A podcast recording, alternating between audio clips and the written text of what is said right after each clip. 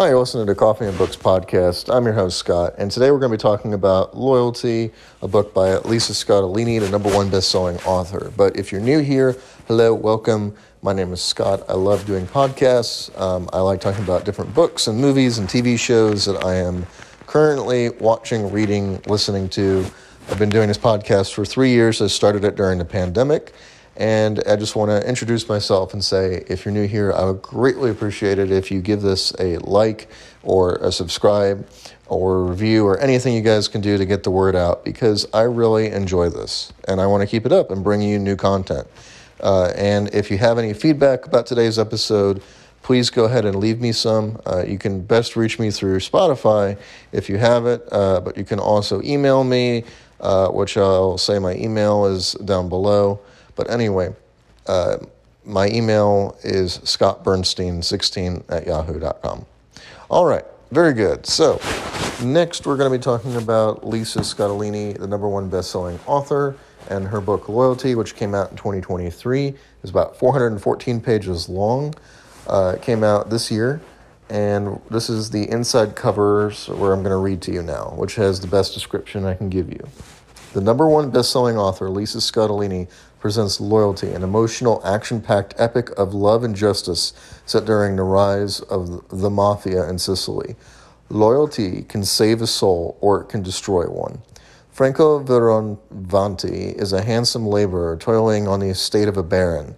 He dreams of owning a lemon grove, but the rigid class system of Sicily thwarts his ambition. When the Baron asks him to kidnap a little boy, Franco makes a decision that will surely change his life and the history of Sicily. Gaetano Catalano is an idealistic young lawyer whose devotion to justice is tantamount to a calling. He's a member of the Beati Paoli, a real life secret society of aristocrats who investigate crimes in the city of Palermo. It is a place riddled with graft. Gaetano sets out to find the kidnapped boy, but his mission leads him to a darker place than he ever imagined. Meanwhile, Mafalda Pancari is a new mother rejoicing in the birth of her daughter Lucia when disaster strikes. And Alfredo de Antonio is a reclusive goatherd under constant threat of being discovered as a Jew. How the lives of these unforgettable characters uh, collide makes the loyalty an epic tale of good versus evil. Readers will be transported to the ruggedly beautiful island of Sicily, where lush lemon groves and mouth-watering cuisine contrast with a turbulent history of colonization and corruption, and they will not be able to put down this riveting masterpiece. And then we're going to go to the other side. Uh, Lisa Scottoline is the number one best-selling and Edgar Award winning author of 35 mystery novels. A former president of Mystery Writers of America, she has 35 million copies of her books in print and has been published in 35 countries.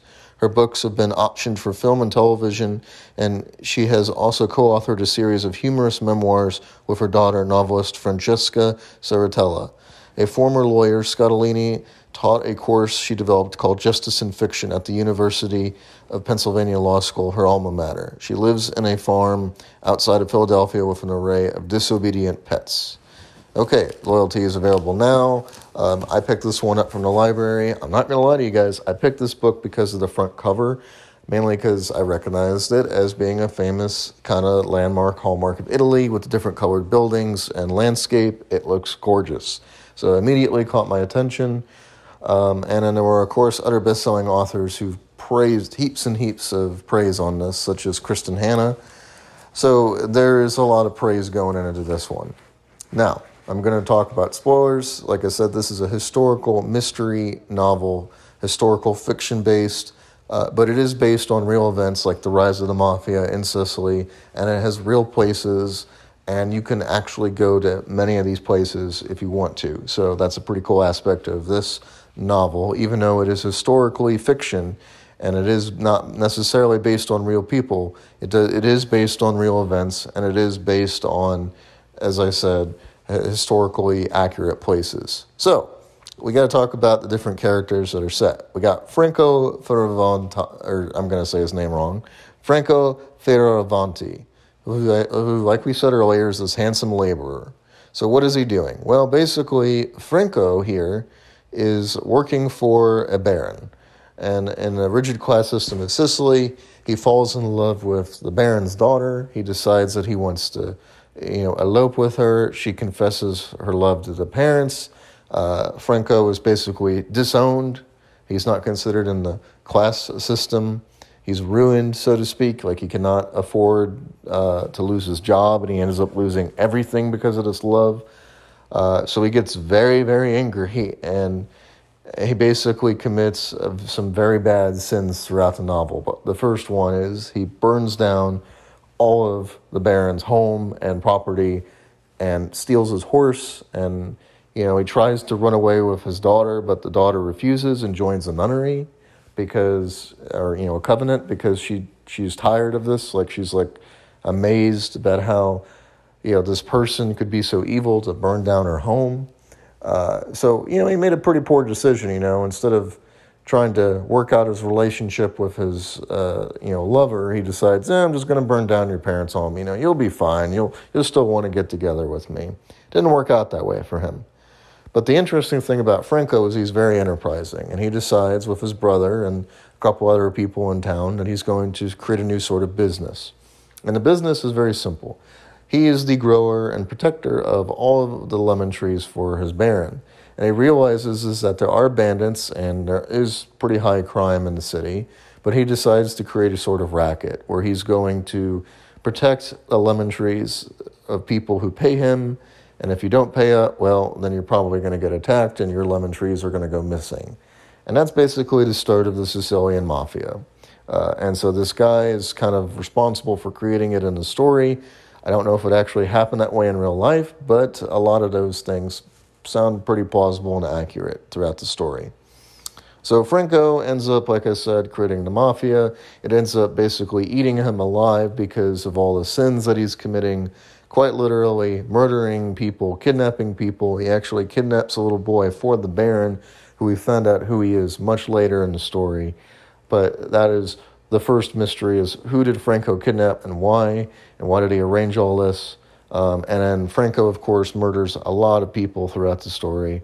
He's pretty much a terrible human being, the worst. Uh, and then, to, to the surprise of no one, he ends up killing his own brother at the end of the story because he has lost complete control of being a human. He's a monster. That is Franco's story. Now we have Giantano, who is the lawyer who's trying to piece together what happened to the missing boy. And at first it becomes sort of like an interest, but then it becomes an obsession. He loses his job. Uh, he ends up going to prison for 15 years because he assaults the police officer. Uh, it is incredibly sad what happens to Giantano. His wife and leaves him with his with their children, like they pack up their things and leave. Uh, although they're technically not separated, and his wife did say that she would come back once he is done with this process. Giantano is basically, for all intents and purposes, living a life of shame. Like he is shunned from his work, like he can no longer find employment as a lawyer. And then, on top of all that, like I said, he goes to prison for 15 years just to find the boy that's not even involved with him in any way. Uh, now, he is part of a secret society who is working together in order to combat this type of evil, but, you know, it is a mystery as to what happened to those boys when he first starts investigating. Giantano's redemption is that he does discover what happens to those boys. They were taken as slaves to work in the mines for Franco and the Don bosses, uh, getting sulfur and minerals from the ground. Giantano is a hero because he actually saves those people and brings them back to their families, um, and he is a big reason for that. Also, Giantano uh, was sort of like a very big super Christian. He believed in St. Paul. It's a whole speculative deal, but basically, while he was in prison, he decided that he needed to preach the word of God, and that helped him along with confessions. And that's how he found out the information about who kidnapped the boy is through a confessional of somebody on their deathbed. So that's Giantano's story. Then you have Lucia and Mafalda. Uh, Mafalda is a mother who basically, I think, has a daughter who is considered albino, but I'm not 100% sure. She has a genetic defect that makes her skin very translucent, so Lucia is considered an evil omen amongst the people of Sicily.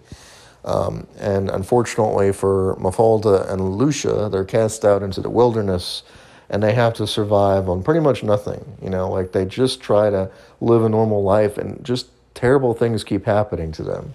Like they're chased by wolves and people, and, you know, Mafalda's husband leaves her, and it's just a terrible, terrible thing for her.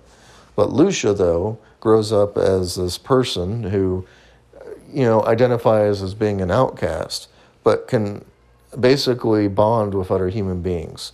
She ends up having a huge moment later in the story where she meets the kidnapped boy when they're both actually grown adults. And the boy is actually kept in a mental hospital.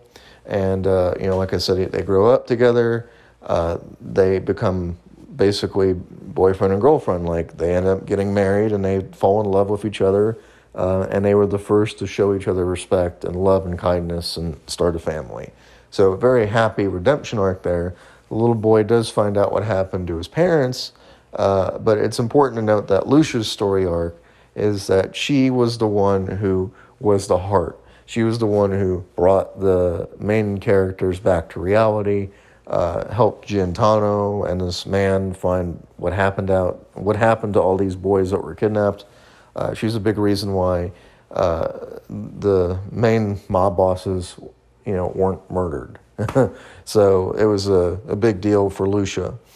Um, and then, of course, there's this random person in the story, Alfredo de Antonio, a Jewish goat herd who basically has miracle cheese, is the best way to describe it.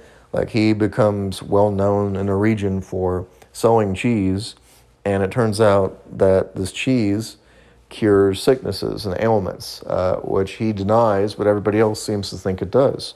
So, being the most popular person in town, other competitors decide to run Alfredo out of business. Uh, so he decides to go live in a cave in the middle of nowhere and then ends up meeting Lucia after she is cast out um, and attacked by wolves in the forest one day. And Lucia and Alfredo bond over both being outcasts in society. Uh, it is quite possible that Alfredo is the last Jewish person in all of Sicily because, quick history lesson, during the Spanish Inquisition, Italy was part of Spanish territory and they expelled all the Jews from Italy as well. Uh, so, it line, lined up that Alfredo helped Lucia in a minor plot point at the end of the story, but his story was, you know, very nice as well. Throughout the novel, you see him meeting people and talking to them, and you know he's shunned a lot of the time. But there is a few people who do show him respect and love and accept him for who he is, even if he is not a Christian. Uh, and it's a very heart fulfilling moment, of course, at the end of the novel when he meets the love of his life and gets married. All right, so those are all the characters. What did I think of the story? Summary I enjoyed it for what it was. It is a good mystery. It was solved. I liked it. Um, I liked the action packed element of it. Lots of fighting, lots of guns and chases on horseback. Um, I will say that there are aspects of the story I did not like. Number one, I didn't like, I didn't know or wasn't familiar with the time period piece when this was happening. There's no times or dates explicitly said in this book. And that is one thing that kind of upset me because I'm not familiar with, um, you know, it- Italian history. I don't know enough about Sicily and I don't know enough about when the mafia came into power so in my head, this could be really any time period before cars. You know, I tried to look for things that indicated when exactly it was, but my best guess is like late 1800s, early 1900s. But again, I'm not 100% sure because I never flat out say what time it is. Um, and I don't really give away much more than that. And uh, another aspect is that there are a lot of Italian words and descriptions of food and other aspects of Italian culture that I'm not personally familiar with. So I did not know a lot about the food that was being talked about. Like I could probably Google it, but I was just saying, as a non Italian person, I found it very difficult to understand when they were talking about food or when they were talking about different Italian terms, what it exactly is. Uh, you know, like just knowing the type of system, caste system that was in Sicily was a bit more complex because I didn't know the Italian words for you know the caste system. So anyway, those are my downsides. Now, like I said, the upsides, the food and the author, especially in this book, describes the food and, and it's amazing. Made me mouth water over food, even though I couldn't see it, which is pretty cool. Um, and the scenic aspect of the story, taking place in Sicily, Sicily is very well described, especially the main city where the story takes place in Palermo. Uh, it is very well described. All the places and the buildings and the architecture from when different colonizers invaded, it, it is very well described in this book. Um, and you could tell that the author did the research and actually went to Sicily, which is pretty cool, uh, to get inspiration for this story. So, so, short summary liked the description of the food, liked the description of the landscape, did not like how I couldn't quite tell what time period it was, and did not quite like, uh, you know, the different Italian terms I wasn't familiar with. So what's my rating? My rating is I give it a three out of five. I could still understand the basics of what was going on. Um, I enjoyed it very much. You know, I definitely enjoyed the mystery aspect, and that part was solved, so I have no qualms with that. I just, like I said, it's just some minor complaints, but otherwise, I felt like it was a pretty decent stab at a book. Um, and I'd probably read this author again, but you know, we'll see. I just, I just wanted to mention that you know this was something new and exciting, and I just wanted to check it out. Anyway, that's all for today's episode. Thank you for listening. I greatly, greatly appreciate it. Don't forget to hit like and subscribe. Thank you so much.